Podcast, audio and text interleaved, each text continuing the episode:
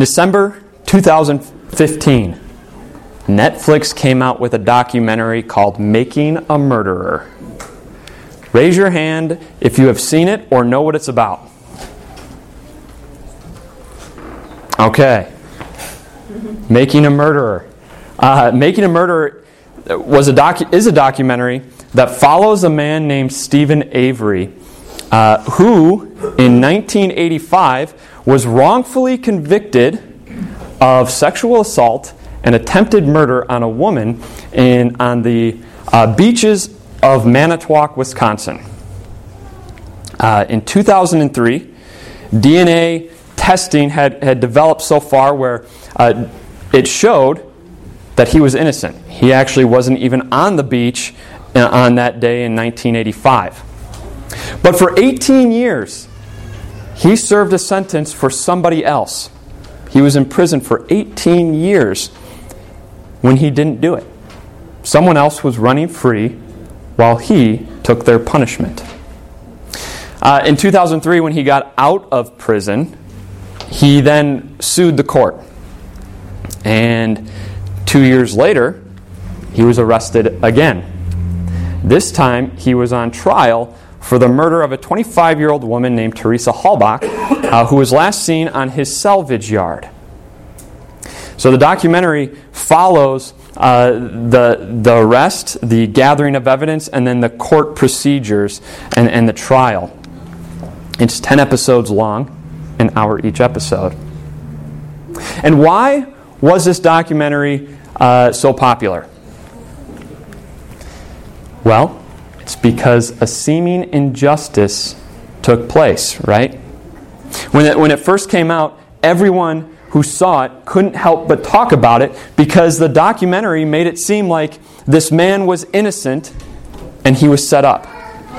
They made it seem like uh, Steven Avery was their guy. He was going to suffer for it. He was going to pay the punishment.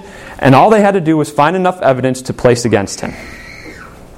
Everyone who saw it could not help but talk about it. We even talked about it here at church. We just couldn't help it. Why was it so popular? Why did everyone talk about it? Well, because nobody likes injustice, right? Nobody likes it. And this documentary, this documentary made it seem like injustice had taken place. When we see injustice, when we see injustice, whether that be in the workplace, whether that be at school, whether that be on TV, uh, we don't like it. We don't like to see somebody suffer for something they didn't do.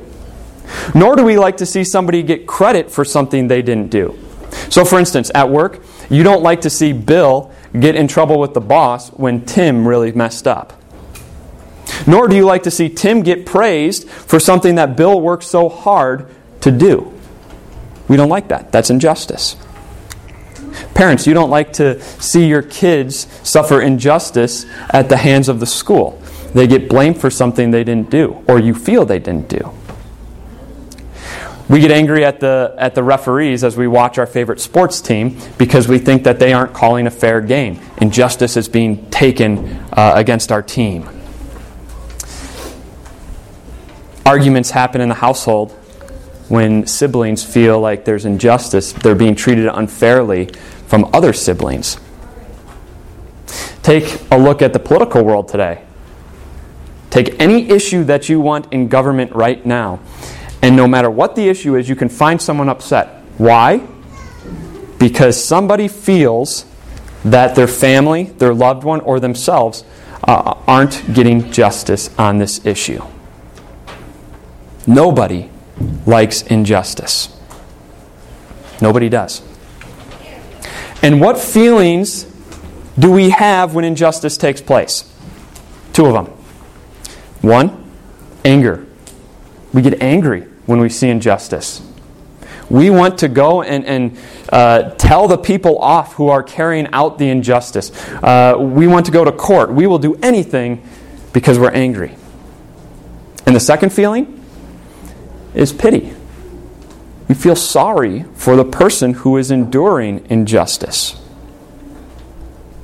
These are the two feelings that uh, a lot of people had during making a murder. Again, did he do it or didn't he? I don't know. But the documentary made it seem like he was set up, and so these are the feelings that people had during the documentary. Today, you might feel those same feelings. We are continuing our sermon series called The Ransom, and we are looking at what Jesus gave up to set us free. And what did he give up today? We see that he gave up justice. We continue in Mark chapter 14. Today we begin at verse 53. Jesus is on trial. If you remember from last week, uh, Jesus was arrested in the Garden of Gethsemane around 11 to 12, 11 p.m. to 12 a.m. And now he's taken to before the Jewish court. So this is the middle of the night. And here's what we're told. They took Jesus to the high priest, and all the chief priests, the elders, and the teachers of the law came together. Peter followed him at a distance right into the courtyard of the high priest. There he sat with the guards and warmed himself at the fire. The chief priests and the whole Sanhedrin were looking for evidence against Jesus so that they could put him to death, but they did not find any. Many testified falsely against him, but their statements did not agree. Then some stood up and gave this false testimony against him. We heard him say, I will destroy this temple made with human hands, and in three days will build another, not made with hands. Yet even then, their testimony did not agree. We'll stop right here. There is more injustice taking place here than we first imagine. Uh, Jesus gets taken before the court, before the Jewish court. The high priest uh, in, the Old Testament was the judge. Uh, he was the one who judged whether or not skin diseases were uh, clean or unclean. He, he was the judge. And so Jesus stands before him, the judge of the Jewish religion. And the first thing uh, that is unjust, unjust, uh, is the fact that they're having court in the middle of the night. Jewish laws and Jewish uh, customs said that uh, a court could only be held during daylight hours. If it got to be dark or dusk and the court hadn't come to a decision, the court wasn't over, it had to be pushed to the next day. As soon as it was dark, it was over. And yet here they are in the middle of the night, beginning court, beginning this trial. The second injustice taking place is that their laws were basically like ours in this sense. Uh, in order to arrest somebody, an accusation had to be made. Then, there needed to be evidence by two or more witnesses that the accusation might actually be true. Only then could they go and make the arrest. Here, they have arrested Jesus. They have their prisoner without an accusation and without evidence of doing anything wrong. And that's what they're doing here. This court has convened, they have started this trial not because there's an accusation against him, they are looking for an accusation and they are looking for evidence of something that he did. This whole thing is just unjust and is full of injustice. Uh, in, in preparation for today, I looked at some Bible commentaries, and one of them was a guy named uh, Richard Lenski. And to sum up the injustice taking place, uh, he says So, unindicted, illegally arrested, he stands at this illegal hour before this illegally convened court. So, unindicted, illegally arrested, he stands at this illegal hour before this illegally convened court. And on top of it all, on top of all of those injustices, his punishment has already been figured out without even a crime against him. They're going to put him to death. They just need to figure out how. But they can't find anything to accuse him of. There's no evidence even when two of them uh, come together and say, hey, here's our story, let's stand up and, and tell it, even their testimonies didn't agree. Isn't it incredible that no one could find anything wrong with Jesus. Think about it. Think of the thousands of people that Jesus taught in front of. Think of the thousands of people that he preached to, that he performed miracles in front of, and not one person could accuse him of anything. What a comfort that is for you. What a comfort it is for me that no one could find anything wrong with Jesus. You see, the Bible says that in order for us to get to heaven, we need to have a perfect record. We need to be perfect and holy. And yet, one look at our track record, and what do we see?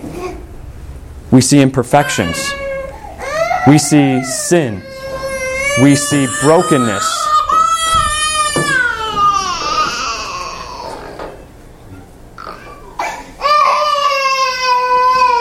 Poor baby Hannah. the Bible says that in order to get to heaven, we need to be perfect, right? We need to have a perfect track record. And yet we haven't been. One look at our, our track record and we see nothing but brokenness, right? The Bible says that Jesus is that perfect substitute that we need. Not only was he our, our perfect substitute who went to the cross and took our punishment for us, and he was our substitute that way, he was our perfect substitute who lived holy. He lived perfect. And he says, My perfect life is yours. Not even the devil himself can accuse you of anything wrong, no sin, in God's sight. God has declared you innocent of all charges because of Jesus, because of his perfect record. And this just reassures us of that that no one could find anything wrong with him. And yet they try. But now, the high priest is getting a little antsy. He's getting a little concerned because pretty soon he's going to have to let Jesus go because there's no reason to have him arrested. And so he takes matters into his own hands. And here's what he says. And the high priest stood up before them and asked Jesus, Are you not going to answer? What is this testimony that these men are bringing against you? But Jesus remained silent and gave no answer. Again, the high priest asked him, Are you the Messiah, the Son of the Blessed One? The high priest tries to bait Jesus into uh, answering these false accusations against him, but Jesus remained silent. He wasn't going to waste his breath on false accusations, he wasn't going to fuel that fire. Instead, he remained silent. And so the, the high priest finally gets to what's really at the heart of the issue Jesus, are you the Messiah, the Son of the Blessed One? This is why they didn't like Jesus. Because people claimed he was the Messiah, because he claimed to be the Messiah. They didn't like what God had to say because he didn't fit the Messiah they wanted. And they were willing to kill God for what he said. And here's how Jesus answered I am, said Jesus, and you will see the Son of Man sitting at the right hand of the Mighty One and coming on the clouds of heaven. Not only does Jesus say, Yes, I am, he says, I'm going to quote your scriptures, the Old Testament scripture, and show you that I'm the fulfillment of it. Uh, and you will see the Son of Man sitting on the right hand of the Mighty One and coming in the clouds of heaven. He just quoted and alluded to Daniel chapter 7. Daniel chapter 7 was written around 560 BC, 560 years before Christ. And Jesus says, This is a scripture that is fulfilled in me. Daniel says, In my vision at night I looked, and there before me was one like a son of man coming with the clouds of heaven. He approached the Ancient of Days and was led into his presence. He was given authority glory, and sovereign power. All nations and peoples of every language worshipped him. His dominion is an everlasting dominion that will not pass away, and his kingdom is one that will never be destroyed. Jesus says, Yes, this is me. I am the Messiah, and this is what's going to happen. I'm going to come back on the clouds of heaven, and church leaders, I'm going to judge you. And I'm not going to judge you based on your feelings. I'm not going to judge you based on your system of beliefs or what you want to believe. I'm going to judge you based on what God's Word says. Do you believe I'm the Messiah or not? And here's how the high priest responded. The high priest tore his clothes. Why do we need any more witnesses? He asked. You have heard the blasphemy. What do you think? They all condemned him as worthy of death. Then some began to spit at him. They blindfolded him, struck him with their fists, and said, Prophesy. And the guards took him and beat him.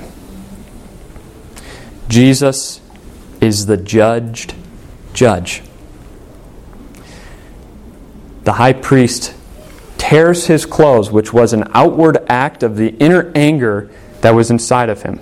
This is what they did a lot in the Old Testament uh, to show that they were angry inside. They would tear their clothes at such an outrageous claim. And he condemns Jesus to death. And even here, there's injustice going on. Because Jewish laws said that you couldn't condemn somebody on day one of the trial. You could present all the evidence, but then you had to dismiss and come back the next day. And on day two, that's when you took the vote. And that's when you could uh, punish somebody and deal out their punishment. There's no day two here. Court won. And there wasn't even a vote. Notice the high priest tears his clothes and says, He's committed blasphemy. What do you think? He deserves death. And he works everybody up, and they condemn him to death. Injustice. And then, and then, they, the, the ones who are uh, supposed to be upholding justice in their country and in their nation, they take Jesus, they spit on his face, and have all kinds of satanic fun at God's expense. So, how do you feel? Do you feel angry? Do you pity Jesus? Do you feel sorry for him? Do you wish that those men were standing right here uh, so that you could give them a little piece of your mind? Is there a little bit of you that hopes that they are suffering in hell for doing this to your Jesus. Unfortunately, we have some things in common with these men. And that is that sometimes we put ourselves in the judgment seat, just like they did. What was the Pharisees' problems? What was the Jewish church leaders' problems? Their main problem was that they didn't like what God's word had to say. Right? Jesus said, I am the Messiah. That's God's word. And they said, I don't like it. I like some of the stuff that your word says. For the Jewish church leaders, it was, we like to follow rules. We like the outward righteousness that everyone looks at us. So we'll, we'll follow your laws because we want everyone to praise us. But to claim you're the Messiah, we don't like that. And so we're not going to believe it. We're going to pick and choose what we believe. And what did they do? Because they pick and choose what they believe, they put Jesus to death. They put themselves on the judgment seat. And sometimes we do that too. We want to look at God's Word and we want to pick and choose what we're going to believe and what we're not, based on our feelings, based on what we want to believe. For instance, we know that Jesus claimed that He is the way, the truth, and the life. And no one comes to the Father except through Him. In other words, there's only one way to heaven, and it's through Jesus. Every other way doesn't get you to heaven. But I don't like that. I don't like that, and so I rather not believe it. My God wouldn't condemn someone to hell just because they don't believe in Jesus. As long as they're faithful to their belief, they're good to go. Jesus tells us that it's from Him that we get all of our physical blessings. He blesses us with every physical gift and spiritual gift that we have. And He says, Thank me by giving an offering so that my church can carry out the gospel message. But I don't like that. My God wouldn't want me or demand me to give money to a church when I'm not even sure what they're going to use it for. My God tells me to love, or the Bible tells me to love my enemies and those who make life difficult for me. Love them. And not just with warm, fuzzy feelings, love them with action. But that's too, too hard for me to do. My God wouldn't ask me to do something so hard. So I'm not going to follow that one. Do you see what we've just done? We have made God who we want him to be made into. We have switched the Messiah from being what God's Word says he is to fitting our needs, our wants, our desires, just like the church leaders. So I guess the question is what's the greater injustice, right? Is the greater injustice to willingly and openly admit that you're against Jesus and kill him? Or is it a greater injustice to claim to be his disciples and yet completely change what he is all about? And Jesus says to us the same thing that he said to the church leaders It doesn't matter what you do to me. It doesn't matter what you make me. Jesus says, I am going to come back. The Son of Man will come back on the clouds of heaven, and I will judge you. And I'm not going to judge you based on your system of beliefs. I'm not going to judge you based on uh, what you think or what you feel. I'm going to judge you based on God's Word. Do you believe that I'm the Messiah or not? And that's what the Jewish church leaders didn't like. And so they put him to death and he suffered the greatest injustice the world has ever seen. And yet, that greatest injustice justified us. The greatest injustice justified us. As that court happened, as that trial was going on, there was another trial going on, another court. But this court wasn't in the physical realm like Jesus was standing in right there. This court was in the heavenly realm. Jesus stood before God, and he wasn't alone. You stood next to him. The angels knew you were guilty. God knew you were guilty. Jesus knew you were guilty. And everyone knew you deserved to be punished. And yet, that night, Jesus was condemned to death, and you were declared innocent of all charges. You see, that's what God has done for you. That's what God did for you. He condemned His Son, His innocent Son, that you might go free. And that's what Peter talked about, right? Peter, in our reading earlier, talked about that it's by Jesus' wounds that you have been healed. You see, Jesus suffered the greatest injustice and he was condemned to death. He went to the cross, he died, and he rose again. And when he did, all of your sins have been healed.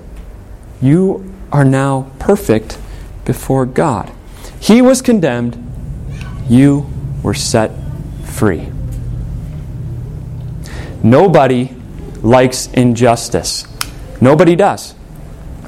When we see injustice, we feel uh, anger and pity. And in this case, we may even feel guilty. Because it was our sins that put Jesus on the cross. It was our sins that made Jesus stand where he was.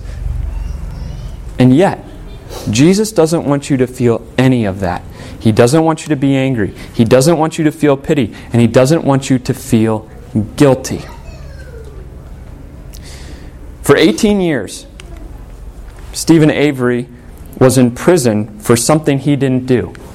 He didn't want to be there, he wanted to be out. He didn't want to be serving a sentence that he didn't deserve. Now, the difference between that and what Jesus went through is Jesus willingly took on your sentence.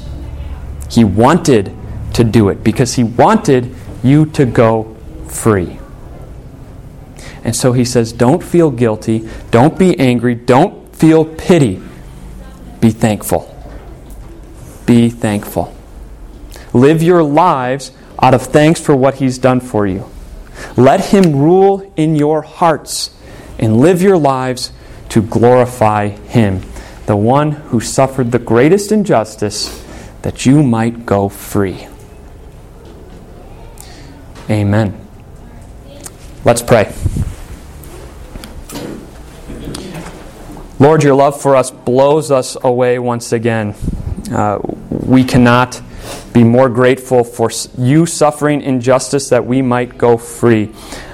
Help us to always treasure that. Help us to let you rule in our hearts and in our lives. Amen.